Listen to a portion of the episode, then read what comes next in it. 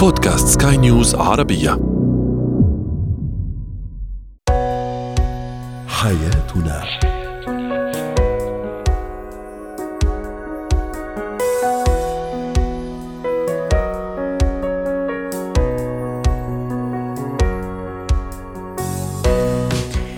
مستمعينا الكرام أهلا بكم. معنا إلى حياتنا فضاؤكم اليومي الذي يعنى بشؤون الأسرة وباقي الشؤون الحياتية الأخرى والذي يمكنكم الاستماع إليه عبر منصة سكاي نيوز عربيه dot com slash podcast وباقي منصات سكاي نيوز العربيه الأخرى. شاركونا عبر رقم الواتساب 00971 561 886223 معي أنا آمال شاب. المشاريع بين الأزواج ال business المشاريع الاقتصادية هل توطد العلاقة توثقها أم بالعكس توترها؟ أيضا ما هي الأمراض المزمنة عند الأطفال نتعرف عليها؟ وأخيرا كيف نتعامل مع الشخص الاستغلالي أو المصلحجي بين قوسين؟ هو وهي. لا شك أن الزواج مؤسسة الزواج أو بيت الزوجية هي مؤسسة شراكة بين الزوجين. ماذا لو توطدت هذه الشراكة اتسعت لتشمل المجال الاقتصادي أو البزنس المشروع الاقتصادي بين الزوجين. هل تشارك زوجتك في تجارة؟ هل تشاركين زوجك في تجارة؟ آه، ما هي آه، عوامل نجاح هذا ال business؟ كيف تؤثر سلبا أو إيجابا ربما على العلاقة بين الشريكين؟ رحبوا معي بالدكتورة نهاية رماوي الاستشارية النفسية والأسرية ضيفتنا العزيزة من عمان. أهلا وسهلا بالدكتورة نهاية. شفنا كثير صراحة business بين الزوجين زوج وزوجته أو زوجة وزوجها في مجالات متعددة ممكن على مستويات بسيطة خلينا نقول مثلا مطعم أشياء بسيطة كافي شوب وممكن لا أشياء أكبر شركات ممكن مصانع استيراد توريد استيراد وما إلى ذلك. هل ينجح الأزواج في مشاريعهم التجارية دكتورة نهاية؟ شو مقومات هذا النجاح؟ إذا كان الأمر كذلك وما الذي يجب أن نحطه بعين الاعتبار أو في عين الاعتبار؟ مساء الخير. طبعا سهلا. الموضوع حلو كثير وخاصة إنه امبارح كان يوم المرأة. شاركك شكلك مشاركة الزوج الكريم في بزنس معين. ولا ناوية؟ شارك هلا فاحنا ناوية هلا بس بدي أفكر بالنتائج. فاجى الموضوع صرت أطلع على دراسات حتى أشوف إنه تزبط ولا لا وكيف رح تأثر على الحياة الزوجية. ها بشري. تزبط ولا لا؟ إن شاء الله تزبط. ما هو خاصة إنه زي ما حكيتي أمال إنه الاصل في العلاقة إنها تكون الشراكة والتشاركية سواء في الأهداف في النشاطات في والثقه دكتورة نهاية أهم شيء الثقه طبعا يكون في ثقة بين الزوجين ويكون أصلا في أهداف مشتركة وتوزيع الأدوار يكون بطريقة بدون فيها ما يكون فيها تسلط أو إنه انحياز من طرف لطرف. هلأ أنا بأيد وبدعم هاي الشراكة الثنائية طبعا بين الزوجين لأنه لها أثر طيب وإيجابي. وطلعت حقيقه لما طرحت الموضوع على دراسة آه، أجرت في فرنسا لكن نشوف نتائجها كزوجين. ووجدت هاي الدراسة أنه انخراط الزوجين في مشروعات مشتركة كان سر للأزواج السعداء. حتى أنه في ناس كانوا بفترة انفصال بعدين لما رجعوا فتحوا مشاريع مشتركة أثر هذا الحكي إيجابا على توطيد فكرة الزواج. مشان هيك إحنا بنحكي إنه لما يكون في أهداف يعني أنا وزوجي بنحقق أهداف على الصعيد الشخصي والاجتماعي والاقتصادي هون باقينا فرصة إنه يكون علاقتنا أقوى. وخاصة إذا كان في زي دائما ما بنحكي والجملة اللي أنت يمكن والكلمة اللي بتركزي عليها كلمة الوعي. يعني إذا فيها وعي أنا عارف إنه أنا وزوجي عندنا أهداف ما في استغلال من طرف لطرف آخر. الهدف مصلحتنا الاثنين ما يكونش من حساب شخص وقت شخص آه، يعني أو واحد فيهم يطغى بشخصيته على الطرف الآخر. آه، يكون فاهم الطرف الآخر كيف بيفكر ويساعده إنه يطلع بهذا المشروع. بأحسن النتائج أكيد بيكون له أثر طيب وإيجابي على صعيد الحياة الزوجية. جميل، لكن في المقابل دكتورة النهاية إحنا نحاول نشوف الموضوع من زواياه المختلفة. اي هو زوجي، أبو عيالي، زوجتي حبيبتي. أم عيالي. بس كمان ال business هو business ما فيش مزح ما فيش لعب. في أرقام. في فواتير في شغل في عمل في لحظات غضب لحظات عصبية لحظات إحباط صح ولا لا؟ ما لازم كمان مشاعرنا تدخل في ال business يعني شوفي بس أنت مثلا تعملي business مع صديقة خلينا نقول يعني بعيدا عن الزوج. آه، لازم نحيد عواطفنا جانبا صح ولا لا؟ فما بالك أيضا في في العلاقة بين الزوج وزوجته؟ أتصور هذا كمان تحدي لازم نحطه بعين الاعتبار. عواطفنا شيء وبس العمل شيء آخر. طبعا بس هلأ لما أنا أكون مثلا عاملة اعتبار ال business هو بيكون الهدف الأسمى والأول لكن إذا أنا فهمت من ناحية مشاعرية كيف بفكر الطرف الثاني استخدمت هذه المعرفة في تطوير العمل وانه ما يأثر على العمل وكيف أتعامل مع الشخص كمان بعطي قوة. هلأ ما كمان ما تنسي إنه الأزمات اللي ممكن يتعرضوا لها في العمل أو في ال business ممكن تنتقل إلى البيت. صحيح. وممكن تاثر على العلاقة سلبا. لكن آه، لما بدهم يدخلوا في business بدهم يتفقوا إنهم هم شركاء في السراء وفي الضراء في النجاح وفي الفشل. ما يصير كل طرف ثاني بده يحمل الطرف الآخر سبب فشل لا سمح الله. إذا الأمور ما زبطت كما هو مخطط لها. عشان هيك بنحكي التخطيط الجيد الاطلاع على النتائج. إنه في حال إنه ما زبط ال business كيف رح يكون. وفي ممكن أزواج بيدخلوا في مشاريع وبصير في بعد فترة انفصال. كيف سيتاثر المشروع أيوة. إذا صار انفصال؟ يعني إحنا كمان بدنا ندرس كل الاحتمالات وما نكون دائما نتصرف بعاطفة والحياة الوردية. دائما ما هذه في عندنا عواصف وفي عندنا أزمات في عندنا بدنا نطلع عليها. بدنا ندرك الأحداث اللي ممكن تصير واللي إحنا حتى لو بنستبعدها بالوقت الحالي هي دنيا والشيء الثابت فيها هو التغير دائما ما في شيء ثابت. فمشان هيك بدنا نشوف كيف بدها تأثر على مستقبلنا كيف بدها تأثر على مستقبل أبنائنا إذا كان في أبناء. لكن إحنا بنحكي كفكرة business مع وجود زوجين ناضجين وفي بينهم أساس للتفاهم والشراكة هو سيعزز هذا الزواج خاصة لإنه بتولد عندهم رغبة إنهم يبنوا مستقبلهم مع بعض. يعني أنا لما أبدأ business معه معناته هي شراكة حياتية على مستوى علاقتي الشخصية وعلى مستوى الأمور المادية والاستقلالية المادية سواء حققتها الزوجة أو الزوج فكانت في شكل شركة مشتركة فهذا الحكي يزيد. لكن في مشاكل أكيد. دائما في ممكن نتعرض لعقبات ممكن في بعض الطرف آخر زي ما حكيت لك يطغى. هلا مش كل الناس اللي إحنا بنتعامل معهم يعني زوج وزوجة انه الاثنين ما في عندهم شوائب في الشخصية أو مثلا في طريقة إيوه كمان الطباع يعني راح يكون عندها عامل كبير كبير. طباعي طباعه أنا غير هو غير ممكن أنا أعرفه كزوج في, في, في بيتنا أو يعرفني كزوجته في بيتنا لكن أنا ما أعرفه كموظف يعني زوجي برا العمل ما أعرف كيف كيف كيف يتعامل عفوا ولا أعرف زوجتي كمان كموظفة كيف كيف تتعامل. يعني قصدي الطباع الشخصية أكيد راح يكون يعني عامل كبير وعامل مهم في هذا النوع من المشاريع المشتركة بين الزوج والزوجة. طيب دكتورة إيش رأيك مثلا في موضوع تقاسم الأرباح مثلا أو حتى تحمل الخسائر. هل مثلا ينصح ما أدري عم فكر معك بصوت عالي. هل ينصح أني أتعامل معه فعلا كشريك يعني بغض النظر زوجي ولا, ولا, ولا شريك أو زوجتي أو شريكة أخرى مثلا؟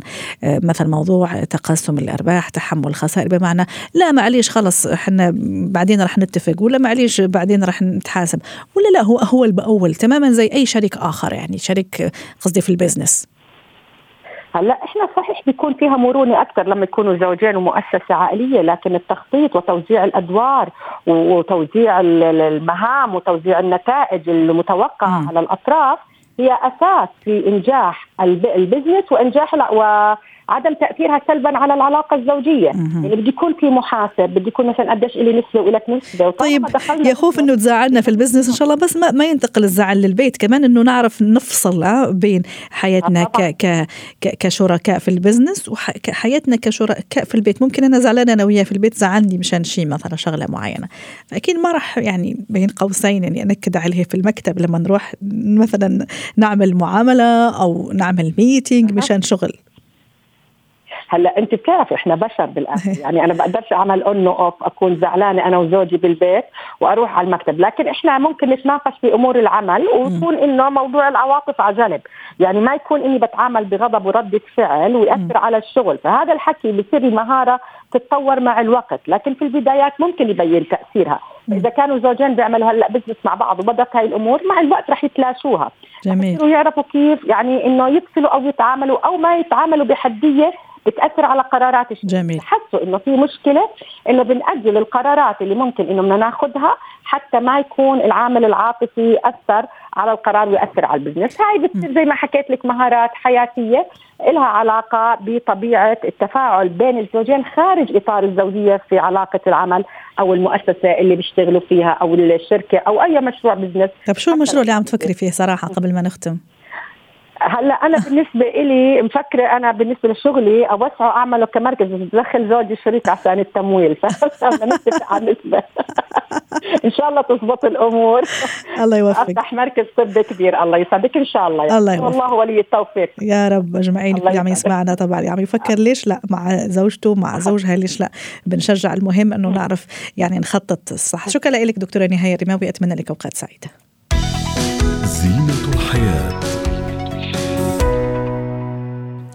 ما هي الأمراض المزمنة عند الأطفال؟ كيف نتعامل آه، معها؟ كيف أستعد لها؟ طبعا إذا آه، كأب وأم أنا عرفت أنه ابني آه، عنده مرض مزمن ما هي المشاكل التي ترافق معالجة الأمراض المزمنة عند الأطفال؟ للحديث عن هذا الموضوع رحبوا معي بالدكتور أحمد عبد العال استشاري طب الأطفال يسعد أوقاتك دكتور أحمد أهلا وسهلا فيك اليوم كنا نحكي قبل شوي مع المشروع, على المشروع التجاري مع الشريك مع الزوج والزوجة بتفكر في هذا النوع من المشاريع دكتور؟ أهلا بك يا امال اولا كل سنة وأنت طيبة. وأنت طيب وكل كل كل كل النساء اللي حواليك أم زوجة أخت كمان طيبات يا رب. مع إني شايف إن المرأة هي نصف المجتمع وليها السنة كلها مش يوم واحد. صحيح. طيب فكر تشارك الزوجة في مشروع معين؟ والله موضوع ال- ال- ال- المشروع ده بين ال- الزوجين ده لازم اولا يكون في بوادر يكون الطرفين بينهم وبين بعض حب وإثارة. حسب طبيعة. يعني الشخصين ويكون شعورهم ان مصلحتهم واحدة وفي نفس الوقت تكون حساباتهم منفصلة. شكلك كده من البداية مش مع المشروع. آه، فأنا مش مع المشروع إنما أنا بالنسبة لي كل أي مشروع أقوم به هو ال- ال- المشروع طبي لأن الحاجة اللي أنا أفهم فيها يعني. الله يوفقك دكتور. وموضوعنا اليوم الأمراض المزمنة عند الأطفال والله يبعد الأمراض تكون على أولادنا وكل أحبابنا. لكن يعني هي موجودة. شو هي الأمراض المزمنة اللي ممكن نحكي عليها اليوم دكتور أحمد؟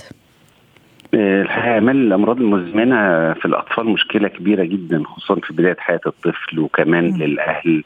لأنها بتسبب في معاناة نفسية ومادية وعبء كبير عليهم وعلى المجتمع وبعض الأطفال بيحتاجوا رعاية كاملة.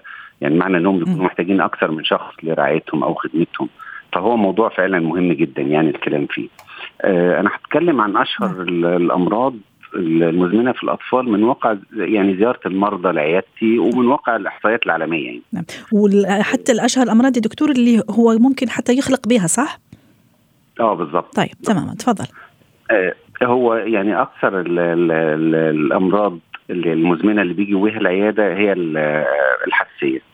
الحساسية عند الأطفال سواء حساسية صدر أو حساسية جلدية بتشوفها كتير خصوصا في دول الخليج والحمد لله النوع ده من الامراض ليه وقاية وليه آه، وليه علاج فبيكون بيكون من الحاجات اللي, اللي ممكن التعامل معاها بسهولة جميل إنما آه ما دام بقى إحنا بن- بنتعامل مع الأطفال يبقى لازم ال- نتكلم على ال- ال- الأمراض الوراثية أو الأمراض الخلقية العيوب. الخلقية اللي بتولد بها الطفل أو الوراثية م. لأن ال- طبيب الأطفال هو المعني باكتشاف يعني عيب خلقي وفي نفس الوقت مزمن لأنه ممكن قد يكون خلقي ويتعالج دكتور ولا كل عيب خلقي أو وراثي هو بالضرورة وتحصيل حاصل مزمن ولا لا؟ لا لا أيوة. في عيوب ممكن ممكن آه، حلها زي زي العيوب مثلا الشفة الارنبيه أيوه. طيب. ارتباط اللسان الحاجات اللي زي كده. جميل. خلينا نحكي في الأمراض المزمنة اللي هو موضوعنا اليوم. اذا حكينا على الحساسية. بالضبط. آه كمان تشوهات القلب أتصور كمان من الأمراض اللي يعني تعتبر أمراض القلب الخلقية يعني تعتبر مزمنة. الصرع أيضا من الأشياء المزمنة والمزعجة في الحقيقة. تمام. طيب. تمام. الضمور المخ أو الشلل الدماغي. اللي بيعمل شلل رباعي كمان في الأطفال. ال- التشنجات الخلل في التمثيل الغذائي. المتلازمات انواعها أيوة. زي متلازمه داون داون. مثلا صح آه، ضمور مرض ضمور العضلات يمكن. اتكلمنا عليه قبل كده لا السكري كمان من أكثر الأمراض ممكن الأطفال الأطفال الصغار ممكن تكون من الأمراض المزمنة لديهم صح؟ طبعا مش ممكن م. نتكلم عن الأمراض المزمنة في الأطفال من غير ما نتكلم عن السكري وده السكري في الأطفال ده نوعين. النوع ال- الأول اللي هو اللي بيعتمد على الإنسولين العامل الوراثي ليه دور انما مش هو الأساس. يعني ده ممكن يجي بدون عامل وراثي بعد التهاب فيروسي وبدأنا نشوف حالات كتيرة دلوقتي بعد الفيروس كورونا كمان نعم. أكتر في الأطفال. نعم. آه، النوع الثاني ده بيكون سببه آه، الرئيسي وده بدأنا نشوفه في الأطفال أكتر كمان بعد كورونا بسبب زيادة الوزن وال- والبدانة عند الأطفال. نعم. وده بيكون له عامل وراثي بالإضافة لل life style بتاع ال- ال- ال- المريض وعدم الوعي. أنا عايز أقول لك إن البدانة في في الأطفال وصلت يعني 60% هنا في الإمارات سواء مواطنين أو مقيمين فنسبة كبيرة جدا. نعم. ال ال ف- فقر الدم أيضا دكتور يصنف كمان على إنه أمراض مزمنة ممكن تطال الأطفال وتصيب الأطفال.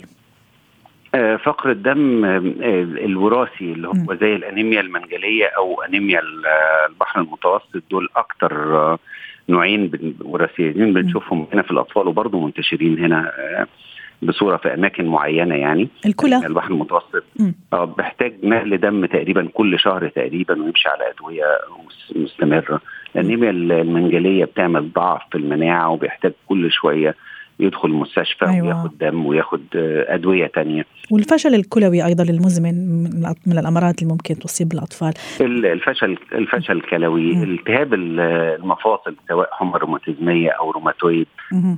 بعض الأمراض الأخرى زي التوحد وال وفرط الحركة ونقص التركيز بنشوفها كتير كمان في الأطفال. نعم. دكتور شو هي المشاكل اللي ترافق معالجة الأمراض المزمنة عند الأطفال؟ ده بيكون على حسب ال- على حسب نوع ال- المرض المزمن. عند الطفل. لأن المرض زي السكري مثلا ده بيكون يعني صدمة تشخيصية لل- للأهل. وبعض يعني يمكن الأبحاث أثبتت إن إن إن بعض ال- الأهل بي- بي- بيبقوا معرضين لمشاكل نفسية بسبب الموضوع ده أو الطفل نفسه. عدم التقبل يعني. بالظبط. فهو التقبل ده بداية لازم نعترف بالتقبل لأن الأهل. دايما بيرفضوا حتى لما نيجي نقول للأهل إن الطفل ده عنده متلازمة داون أو كده. صدمة بالنسبة للأهل. فهي زي ما تفضلت كده التقبل هي صح. بداية العلاج وبداية الطريق الصحيح وبعد كده بنرسم الخطوات خطة. اللي بنوضحها للأهل جميل. ونتعامل مع المرض نتعايش معاه. ويعني ونقرأ كمان عن المرض نتوعى أكثر عن المرض. وكمان ربما من ال- يعني ال- ال- المشاكل اللي تواجه ال- والله يعين الجميع ممكن أيضا الحالات ال- الأمراض المزمنة التكلفة كمان العالية التكلفة المادية العالية أيضا. يعني في البعض ممكن ما راح يقدر يكمل هذا المشوار لأنه هو مشوار طويل مش يوم مش مش يومين مش شهر مش شهرين. هي أمراض مزمنة. شو شو نصيحتنا دكتور أحمد في الختام للأشخاص أو الاباء والامهات اللي عندهم فعلا هذا النوع من الأطفال اللي عندهم أمراض مزمنة. أنا أركز أول شيء على الوعي والبقية أخليها لحضرتك. الوعي ال- ال- ال- التقبل لأن طبعا ال- الأشياء دي معروفة إنها يعني من ربنا وقد تكون ابتلاء. وتوعية الطفل كمان كثير مهم. أنا يعني شو فايدة أنه أنا أكون واعي كأب وأم وطفلي مش عارف بطبيعة مرضه آه، كيف يتعامل في مثلا الحالات الحرجة في الطوارئ. كثير كثير ضروري دكتور صح؟ بالظبط لازم نوعيهم ولازم كمان نعرفهم يتعاملوا إزاي أيوة. البيت إمتى يروحوا المستشفى جميل. يدوا علاج. لازم يكون عندهم تواصل مع الطبيب المعالج لل- للمرض المزمن ده ويكون تليفونه معاهم باستمرار. في كمان groups دلوقتي لل- للأمراض دي سواء على الواتس أو على أو على ال social media. نعم. سواء امراض الدم أو أو اللي عندهم مرض سكر أو الأطفال اللي عندهم توحد. وفي مراكز متخصصة في كل ده فإحنا هنا في الإمارات صحيح. محظوظين إن الموضوع. ده منظم جدا. واضح واضح. يعني. شكرا لك دكتور أحمد عبد العال استشاري طب الأطفال ضيفي العزيز من أبو ظبي وأتمنى لك أوقات سعيدة. مهارات الحياة.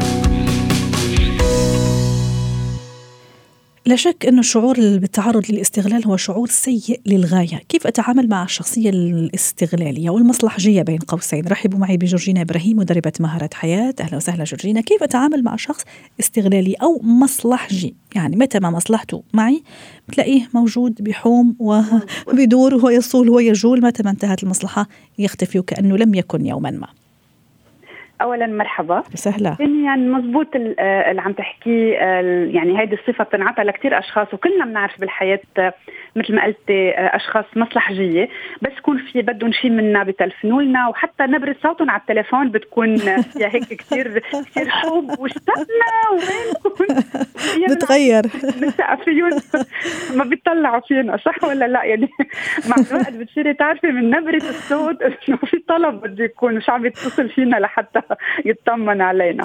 على كل آه يعني هيدي أشياء طبيعية يعني مش عم مش عم نخترعها بس هي هيك بتكون بالحياة. ولكن مع الوقت بصير نحن بحياتنا نعمل مثل هيك آه كاتيجوريز يعني هيك أو نفلتر كمان نفلتر. هيدا منيح. إيه بنفلتر. أو بنقسمهم هيدا مصلحجي هيدا مثلا منيح في يعتمد عليه. هيدا مثلا بيسأل عني بالأيام المنيحة والأيام السيئة. صح.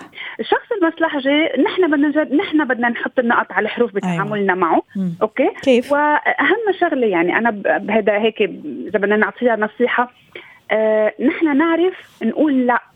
يعني في كتير أوقات أشخاص مثل ما بقولوا باللهجة اللبنانية بيروح بالحياة. يعني حدا نعرف إنه مصلحجي وبيتصل وجورجينا عملها معروف الله يرضى عليك. وبيتصل آخر دقيقة يعني بيكون بده شغلته بعد دقيقة مثلا مش إنه عم يعطيكي وقت لنقول تاني يوم إذا فيك تساعديني بهيدي الشغلة. ف أوقات نحن مسؤول معلش وحرام ويلا وواحد نعمل عمل خير مع الله وإلى آخره. بس بمحلات لما يعني الإشياء بتكون لمصلحه يعني على حساب مصلحتنا ووقتنا وصحتنا وأعصابنا وإلى آخره. أنا بقول لازم الواحد يعرف يقول لا وكيف يعرف يقول لا. يعني ما بدك تقطعي العلاقة مع الشخص بس كمان أنا هلأ مش وقت مناسب إني ساعدك بهالملف أو اكتب لك هذا الإيميل أو صلح لك هال هال هالسيفي أو أو أو إلى آخره. بس بتعرفي جورجينا وين المشكلة يكون أصعب وأصعب؟ لما هذا الشخص الاستغلالي يكون من دائرة جدا مقربة لنا عرفتي كيف؟ هون شوية صعبة. ممكن تنحرجي ممكن يعني أهل يعني بتعرفي أنت آه، يعني مظبوط أي هون بتعرفي مشان هيك. سوري عم بقاطعك معلش بس إنه يمكن حتى ما كثير آه، ناخذها بطريقة فكاهية. بس إنه أوقات يعني بقول لها مثلا للوالدة بقول لها ما تخبري نحن شو بنعمل لهالأشخاص لأنه إذا بيعرفوا شو بنعمل. بدهم بدهم يستفيدوا. يعني عرفتي؟ بشكل إنه أوقات الواحد ما يخبر كل الناس هو شو بيعمل. حتى المقربين ما يخبرهم هو مسافر لهون هو بيعمل هيك هو كذا. لأنه بتعرفي هالأشخاص رح يكونوا عم يستفيدوا أو إنه مصلحجيه مثل مثل ما قلتي قدر الامكان هلأ برجع بقول لك هي طريقة الواحد يقول يقول لأ. وما يخبر كل اخباره للناس قدر الامكان حتى للناس يعني للناس اللي هن عم بهيدي الخانة اللي هن اللي هن مصلحجيه وما بيتواصلوا معك إلا لما بدهم شيء لمصلحتهم أو لشيء وبعدين خلص بينسوا إنه انت يعني حتى كلمة شكرا اوقات بينسوا انه إنه إنه خلص أنت عملتي واجباتك. صح وكأنه مفروض عليكي أيضا جورجينا. كمان إنه إيه إنه أنت من العائلة مثلا مثل ما عم تعطي حضرتك مثل.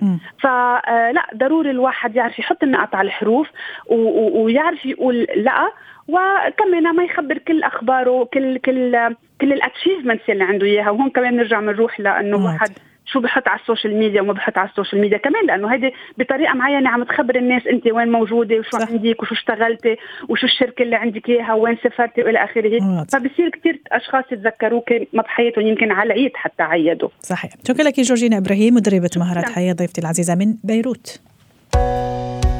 حياتنا.